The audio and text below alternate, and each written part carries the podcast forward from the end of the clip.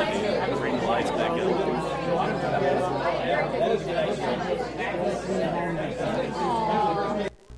There we go. Right? I know. It's exactly my point. no. Man, don't you love that noise? Isn't it lovely? No, it's it's actually like it's a beautiful thing because it means there's people and conversation. I love that. But and it's like just like I love my kids, who by the way are staying up here with us today. Just to clarify, I'm making sure you all are aware of that. But my kids, I love them. But if they're in the back of the vehicle and they're all talking and making noise, and I'm trying to talk to Tessa, and there's other things. Oh, Matt has some uh, booklets here. If you need one, just flag them down for the kiddos to color and write in. Sorry. Matt's passing some of those out and making uh, his way around with some stuff for them to do, so they got some ways to keep track and engage with us this morning as well.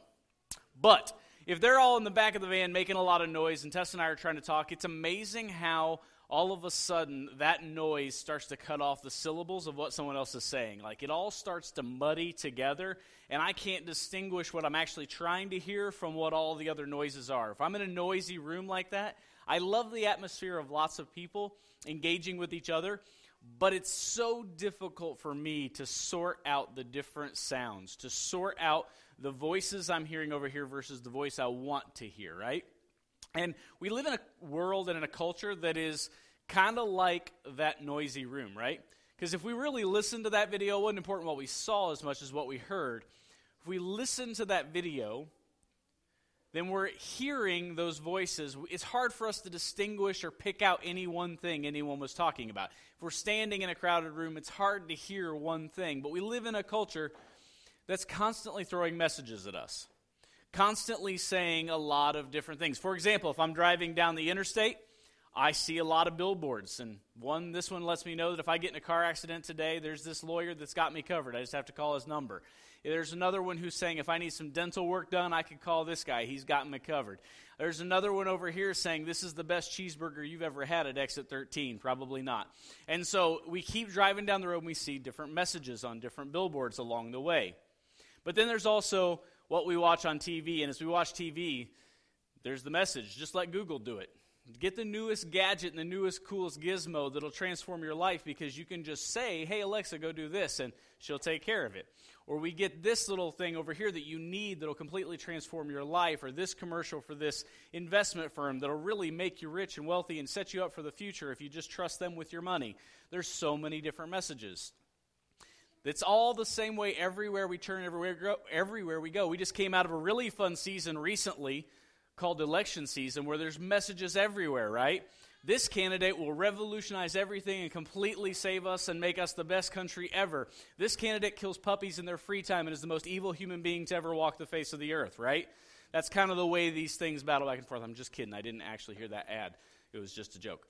Um, but to say all these things, there's all these messages flying at us, and to make it that much better, we have social media, which is a place where we can all share our thoughts on said messages and share how we like this product, or what we think about this restaurant, or what we think about this politician, or how we feel about these current events. And as we see that, there's these wonderful algorithms that tell us, hey, I see the stuff you look at. You'd probably like this message. This one probably suits you really well. If you do a Google search, it's really fun how Google knows you well enough to put the news it wants you to see in front of you. Because if several different people do the same search in Google, they might get different results. And as that happens, more and more messages are flying at us, and more and more noises and voices are flooding our heads. And we live in this wonderful world where, to top it all off, because of social media, we have the opportunity to chime in and side with different messages so that we can say how we feel about certain things in an effort, hopefully, to get somebody to click that little like button or to tap on that little heart to say that they care, value, or agree with what we're saying. And in the midst of all these messages, it's kind of this muddy mess of messages. And all of a sudden, there's so many voices and so many messages, it's hard to distinguish what we should really be talking about, what we should really be listening to, what we should really think, how we should really act, where we should really go. And as Matt said, tomorrow's it, the last day of 2018. And I'm a person that doesn't, like Matt said, set a lot of like, I probably should set like, hey, I need to be working out more and eating fewer of these 16 things. And I probably should be setting some goals like that for myself. But the kind of goals I like to set are more about looking at the year and saying, There's this general theme that I feel like God has put on my heart. This general idea for where I think God wants us to really lean in this year. And the word that just kind of keeps coming to my mind from some different study and some different thing that's been going on in my life is this word reveal. And so for the next two weeks, I want us to spend time talking about this new little quick, just two week series. This last Sunday of 2018 and the first Sunday of 2019, talking about the idea that in the midst of all the voices and all the noise, how do we quiet ourselves down enough to allow God to reveal himself to us? So that we are living in an expectant, anticipating kind of way, like we talked about the last several weeks, where we really, truly want to lean in so that Christ can reveal himself to us in a way that transforms us. Not like all the gadgets and the gizmos that promise to transform our lives, but to actually allow ourselves to make space to hear Christ's voice in a way where he reveals himself to us. And so I want to spend the next couple weeks talking about some things that get in the way of that and some ways that we really need to clear space for him to speak. And we're going to do that by looking at God's word. But before we open his word, would you bow your heads for a word of prayer with me? Father, I love you. And Father, you know, and I know that you are amazing and that you are everything we need and everything that we could ever hope for. And this morning, I pray that you would help me get out of the way. Father, you know that I've been wrestling with this and I just feel a little out of sorts this morning, and I just don't know that I have the words to say that are most beneficial today. But Father, I know that you want to speak to us. And so, Father, I pray this morning that your words would be heard, that your word would be heard, and that, Father, this morning we would draw closer to you and pursue you with all of our heart, knowing that you are the most important thing give this time to you, and it is in that precious holy name of Jesus I pray all these things. Amen. So, open to Galatians chapter 1 is where we're going to start and where we'll be most of our time today. Galatians chapter 1. That's Colossians. How did I get there? There we go. Galatians. Galatians chapter 1. Um, and I want to give you a little backstory before we start reading in the actual verses here. This book, the book of Galatians, is written by a guy named Paul. But in the past, Paul's name was not Paul, it was actually Saul. We're introduced to Saul in the book of Acts, where uh, there's this guy named Stephen who's going to become the first martyr for the gospel. He's the first martyr for the faith, uh, for following Jesus and proclaiming him. And he says some pretty bold things to the guys who are standing around with rocks, who are basically accusing him of teaching this broken theology, this broken. Uh, this broken story about this Jesus who's supposed to be the Messiah when in reality we're supposed to follow the law and supposed to follow God in this other way. And so there's all these Pharisees and scribes and Jewish people who are standing around with rocks getting ready to stone Stephen. And Saul is the guy there holding everybody's coat, cheering them on, right? He's standing there overwatch, overseeing this stoning of Stephen. And it, it's not just this, the the end of something there, it's the beginning. He continues to be a part of this persecution of the church. We see that Saul continues to go around persecuting the church and stoning people in the name of God, saying, You're stepping away from God's teaching, away from God's law. This Jesus thing is not okay, and we're going to squelch it and we're going to stomp it out. And so he's a part of this until one day he's riding on his horse to Damascus, and this bright, blinding light knocks him off his horse. And God literally blinds him with this bright light, knocks him off his horse, and says, Why are you persecuting me? The voice of Jesus speaks into this moment. If you look at your scripture, if you got a Bible that has red letters, in that passage we see these red letters show up. Jesus is actually in this moment talking to, Paul, to Saul, saying, Why are you persecuting my body? Why are you persecuting my church? Why are you persecuting me?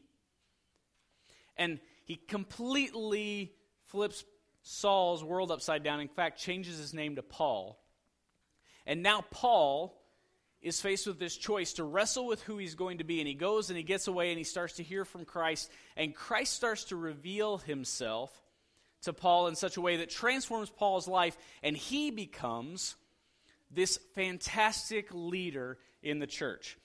A lot of the apostles are focusing on the Jewish community, on God's chosen people, but Paul feels this calling to go to the Gentiles. Paul is spreading the gospel. He's investing in the Gentile communities, planting churches. He's supporting churches. He's encouraging them. He's building up disciples and doing amazing work.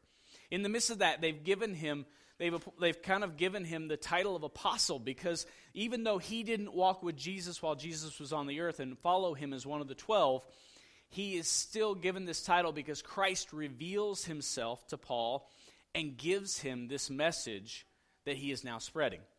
And so here we have the book of Galatians.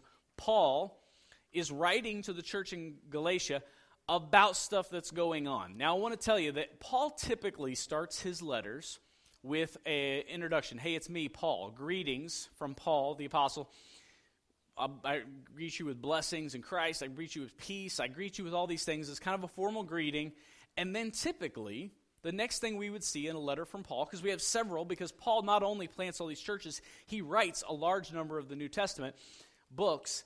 He says this I give thanks to God for you. And he starts to tell the people that he's writing to why he's thankful for them and why they are a blessing to him and what they're doing in the name of God that's pleasing and what, how they're setting a good example. He kind of lavishes thanks and praise on them, not to the Galatians. Because in verse 6, right after the greeting, he starts off with these words I am astonished that you are so quickly deserting him who called you in the grace of Christ and are turning to a different gospel. Let's back up for just a second. I also wanted to let you know this. When Paul writes these letters, they would go to that church, and someone like me would get up at the gathering of this body, where this body would gather together, and they would read Paul's letter to everybody, the whole thing. So they would read out Paul's letter of encouragement to the whole body. And here he is saying, How dare you? How quickly you have fallen away. What in the world is going on? You so quickly fall away from the gospel.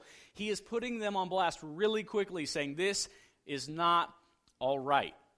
And not only are they going to read it, typically the practice was these letters would go around from church to church. Paul had this incredible way, not only of calling out a church when they were in the wrong, but calling out individuals when they were in the wrong in these letters, calling them by name. I can only imagine if I were to get up here and read a letter about all the stuff we're doing wrong and called a few people out by name and said, here's what you're doing wrong. I probably wouldn't see those people again. That'd be bad. Because um, in our culture, you just can't get away with that, right? But Paul is full of zeal. He's a very zealous guy, and he's writing saying, This is not okay what you've fallen into. Let me read the rest of this here. Not that there is another gospel, but there are some who trouble you and want to distort the gospel of Christ. But even if we or an angel from heaven should preach to you a gospel contrary to the one we preach to you, let him be accursed. As we have said before, so now I say again if anyone is preaching to you a gospel contrary to the one you received, let him be accursed. For, I, for am I now seeking the approval of man or of God? Or am I trying to please man? If I were still trying to please man, I would not be a servant of Christ. Let me clarify what's happening here. Again, Paul speaking to the Gentiles, and the church at Galatia is full of these Gentiles. And what's happened is there's some sympathizers of Judaism who have come in and said, listen, we were taught back in the Old Testament, back in the Word, when God came to Abraham as a sign of his covenant to Abraham, he said, You and your son and all of your sons and all of the men in your camp and all the people that serve and follow you need to be circumcised. And here's the thing you need to go do that. And from now on, as a sign of your commitment and following of God, you need to be circumcised. And so these sympathizers have come into this community to these Gentiles who are not circumcised. And he says, they are saying to them, listen, if you really want to be a follower of God, if you actually want to be involved in this relationship, if you really want to be a passionate follower of Jesus, even though you were a Gentile before, now you have Jesus, you still have to go through this process. In fact, you aren't a good follower if you haven't. And that's why Paul's so upset. Paul understands that Jesus didn't come to abolish the law, to do away with it, but to fulfill it. Because as he continues to go on in Galatians and teach, the law wasn't there to be this forever binding thing that kept everybody in line and in check. It was there to help us see our sin and our shortcoming, to help us see how we had fallen short. And now that we knew how we had fallen short, we now know that Christ has come that we can be free and forgiven of our sins and the ways we have fallen short. We now live not continuing to break the law or continuing to go against the law, but we now go on with a new covenant and a new agreement, and that Christ isn't trying to get us to sign on to the old covenant of Abraham. He's helping us to be set free and rescued through him. And Paul understands that. And he doesn't want them to get confused by saying you have to be circumcised to be a follower. That's not true. Jesus never said that. Jesus set the example of baptism, but he never said you have to go and be circumcised. And for these Gentiles, it's hanging more weights of what it means on their head. And they have fallen into it, and they start to tell everybody else they have to do it as well. And here's the problem Paul is furious and upset because we're allowing these traditions and these things we always thought we knew to interfere with the gospel and what's trying to be uh, set up and established and, and set forth in this new church, in this growing church. And he's trying to help them understand you don't just fall back and rely on all the things you know because you're not trying to please people, you are trying to please God. He says, if I was trying to please people, trust me, I wouldn't be here. I was really a, a pretty special thing amongst the Pharisees. Back there in my old days where I was stoning people, I was a big deal. And if I was just trying to please people, I would still be back there doing that because why would I leave them and make them upset? They seem like a dangerous crew to make, make upset. I know what they'll do to me if they catch me following the way. I helped them do it. If I was still trying to make them happy, I wouldn't be here following Christ, but I am trying to make Christ happy. Therefore, I put all those things aside and pursue something new. In fact, he continues to say this, and this is kind of important. For I would have you know that the gospel that was preached by me is not man's gospel.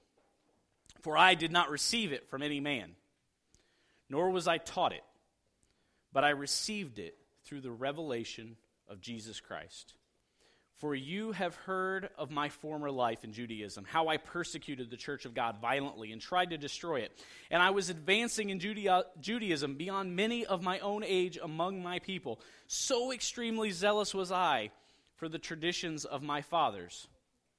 But when he who had set me apart before I was born, who, and who called me by his grace, was pleased to reveal his Son to me, in order that I might preach him among the Gentiles, I did not immediately consult with anyone, nor did I go up to Jerusalem to those who were the apostles before me, but I went my way or went away into Arabia and returned again to Damascus. Then after 3 years I went up to Jerusalem to visit Cephas, or as we know him Peter and remained with him 15 days. But I saw none of the other apostles except James, the Lord's brother. In what I am writing to you before God, I do not lie. Then I went into the regions of Syria and Cilicia, uh, Cilicia, and I was still unknown in person to the churches of Judea that are in Christ. They only were hearing it said, He who used to persecute us is now preaching the faith he once tried to destroy, and they glorified God because of me. Here's the thing Paul, Paul specifically emphasizes the fact what I'm telling you here, listen, I'm not lying. I didn't run off to go talk to the apostles.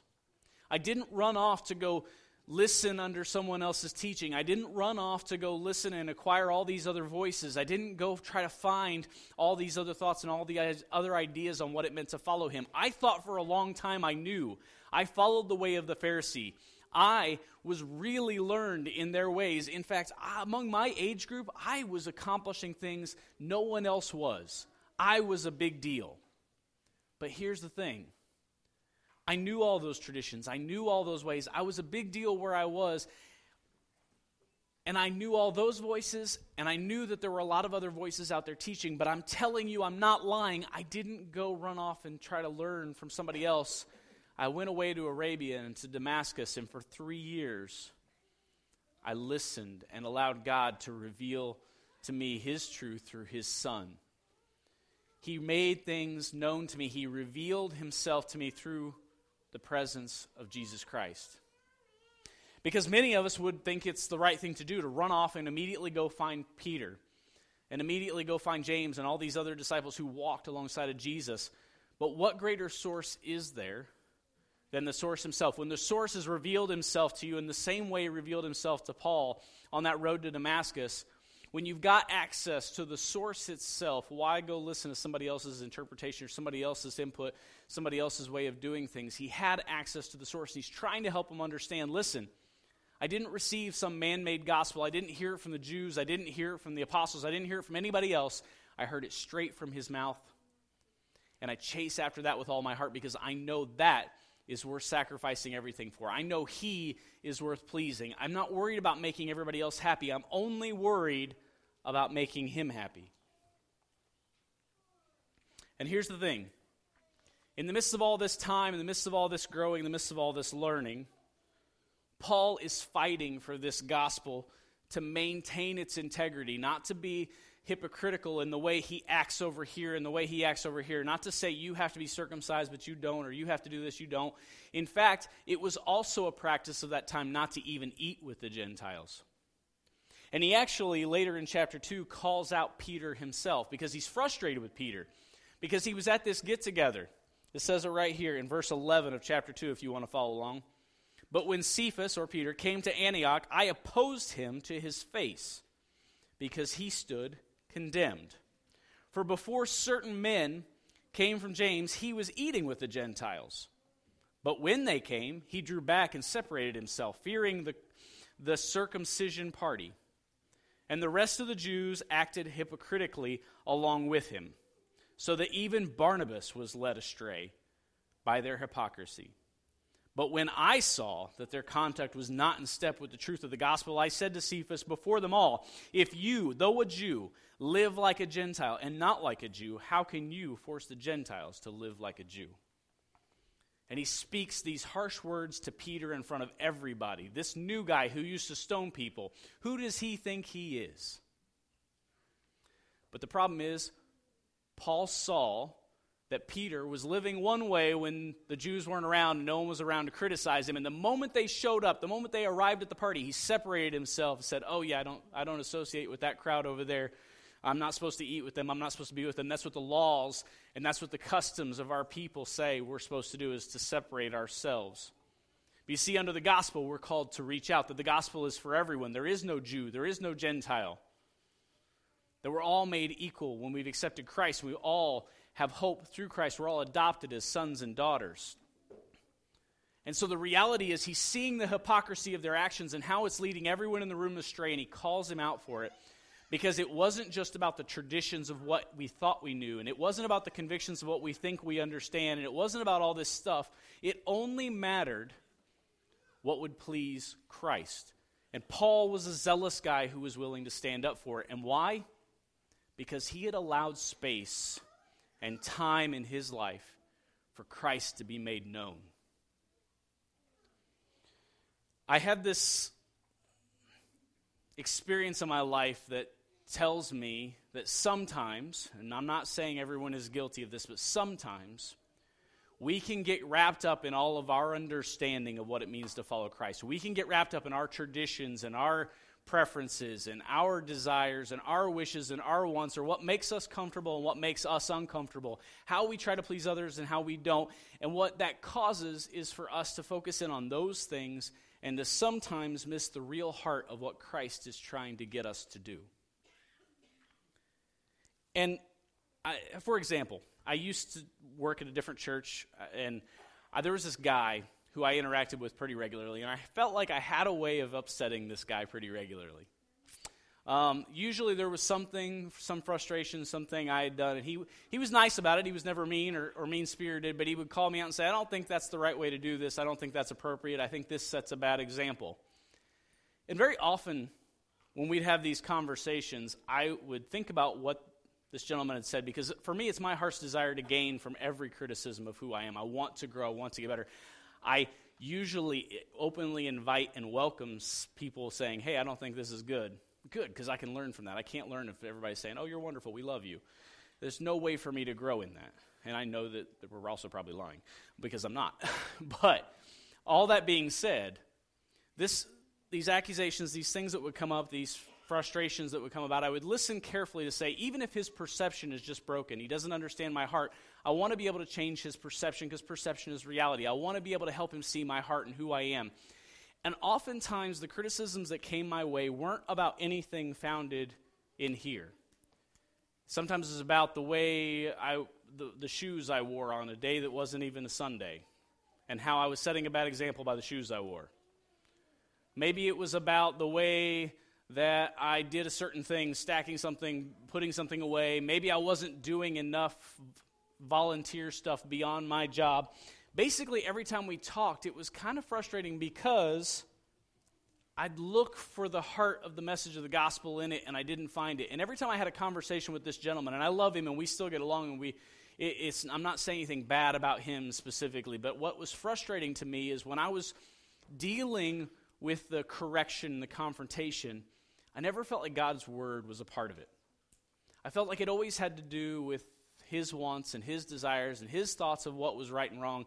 And very often there was never any scripture used. Even in other times when we were talking about pleasant things, scripture never was coming out of his mouth. It was usually the cliches, the things that we find really easy to say but really aren't in scripture itself. The little phrases like, you know, when God closes a door, he opens a window which is fine, and there's nothing wrong with that saying per se, but if those are the only things that are coming out of our mouth, if it's only every other people's words that are coming out of our mouth, if it's only ever the traditions of what we've always done, if it's only ever these pieces, it's not that any one of them is wrong.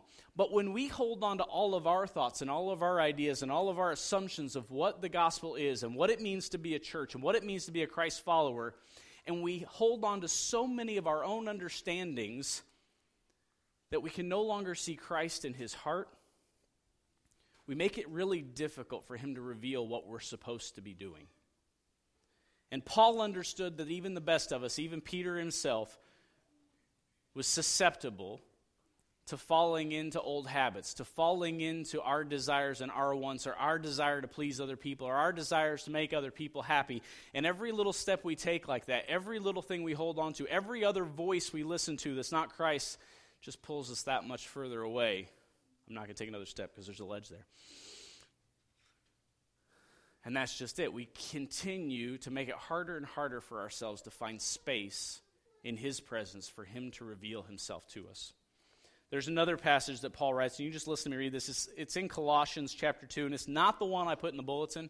We might come back to that one next week, so just kind of ignore that for now. It's the two verses right above that, 6 and 7 you don't i mean you don't have to ignore it. You can read it and make sure i'm in context and all that kind of fun stuff. But in chapter 2 of colossians verse 6 paul says this therefore as you received christ jesus the lord so walk in him rooted and built up in him and established in faith just as you were taught abounding in thanksgiving. We live in indiana so hopefully we know a little bit about roots. Even if we're not experts on the subject, we've seen roots, hopefully. There's different roots for different plants, and roots establish themselves in different ways, but when we think about roots, we always know that they're digging down into soil, reaching, whether it be entangling themselves in a lot of small strands, digging deep with big, thick roots that hold deep into the ground so that the winds and, and different things don't blow them over. Regardless, roots reach down and immerse and entangle and wrap themselves around. And I love all of the scripture's imagery of roots because those roots entangle and hold on for the sake of finding nutrients. And Paul's words, therefore, as you received Jesus, or Christ Jesus the Lord, so walk in him, rooted and built up in him, and established in faith, just as you were taught, abounding in thanksgiving. I've learned this over the years. There's a lot of information I can store up here about what I think is right and wrong. And there's a lot of understanding I can put in here about Scripture and how to use it and how it affects our lives and how it works on who we are. But here's the thing for as quick as my brain can send information from itself to my heart, telling it to beat, those electrical impulses that make my heart beat are so quick and so fast, and they're there instantly. The information I store in my brain takes a long, long time sometimes to seep into my heart and my actions. The speed at which information transfers in a way that's productive and life changing and transformative into my heart can sometimes take a long time. And as I build ideas and I build more clutter and I build more stuff and more ideas and more thoughts, if they're based off my understanding or they're based off some other expert's opinion or they're based off some other system that's not in line with God's teaching, it can cloudy it can cloud up and muddy up the work so that we're having a tough time seeing Christ and what he's actually called us to do. And here's what I want to say this morning.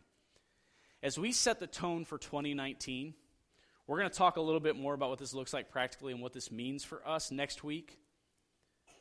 But I want us to wrestle with this question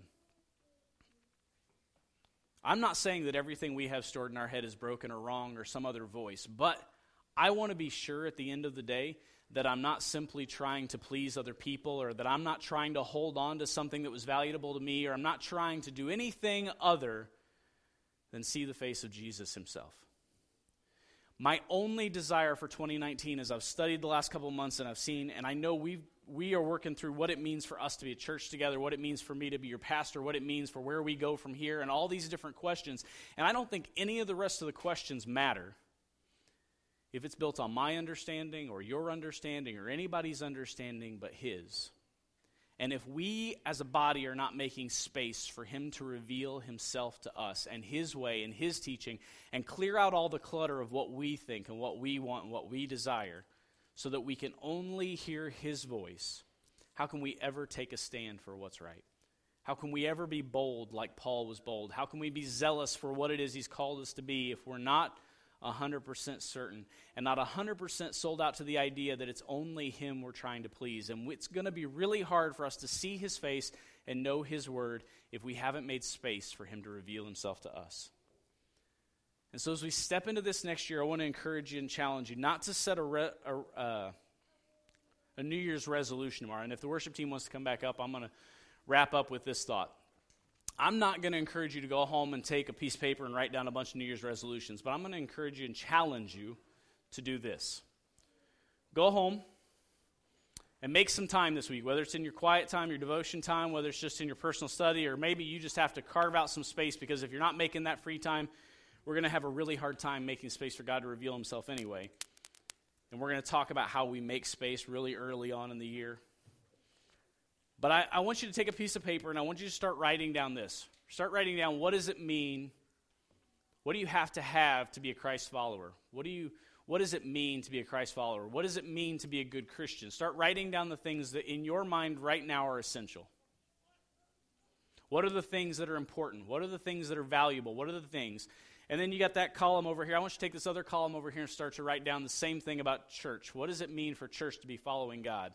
What does it look like for church to actually be doing what we are called to be doing? What does the church have to have in place, and what does the structure have to look like to be pleasing to God? And I want you to make out that list, and then here's what I want to challenge you to do. Every day from here on out, the rest of this year, I want you to find some space and some time to start praying over that list and to seek God's face and say, God, what of these things on this list are my ideas, and what of them are yours? What are the things I need to let go of in terms of what I think are important, and what are the things I need to value more wholeheartedly that I haven't seen before because I've been so busy holding on to my perspectives? And I'm not saying that your list will be broken and that all of it might change all that much, but I want us to be sure that as we go into 2019, we are pursuing His vision and His direction and not our own. And so the challenge is simply to pray over that list and say, God, how is it you need to reveal yourself to me? What if this is me and what if it is you? And as we study, as we learn, as we grow, I think it'll be interesting by the end of the year to see where we're at with the list that we started with and the list that we finish with. So I'm going to ask you to stand. I'm going to ask you to sing and to worship and to pray. But as we pray, I just simply want you to pray this simple prayer God, I want to see your face and I want to make room for you to reveal yourself to me so that I know exactly what it means to follow you. And just let that be your simple prayer that God, it's only your face I want to see in this coming year, not my own desires and my, not my own understanding. If you need to pray with us about other things that you're facing, you're going through, we'd love to pray with you. Come forward. If you want to be introduced to this Jesus who will radically transform your life, we'd love to talk to you about that too. But otherwise, I just encourage you to spend some time in the presence of God, saying, Christ, reveal yourself to me that I might know you and that be rooted in you and transformed by you so that I can grow in this coming year. Let's pray. Father, I love you so much. And I have no desire to please myself by my actions. I have no desire to just make everybody happy and build a name for myself that makes me something great or to, to be climbing among any ranks, Father. That's not my heart's desire. And Father, more and more every day, I pray that you would put in me that desire to only want to see your face so that I can do exactly what it is that pleases you. That I would know your way and that I would follow it with the same sort of zeal and boldness that Paul did. that I would have the passion and the desire to chase after you with everything I have, abandoning everything I thought I knew, and walking into this year only concerned with what you want. I love you so much. Since the wonderful name of Jesus, I pray all these things. Amen.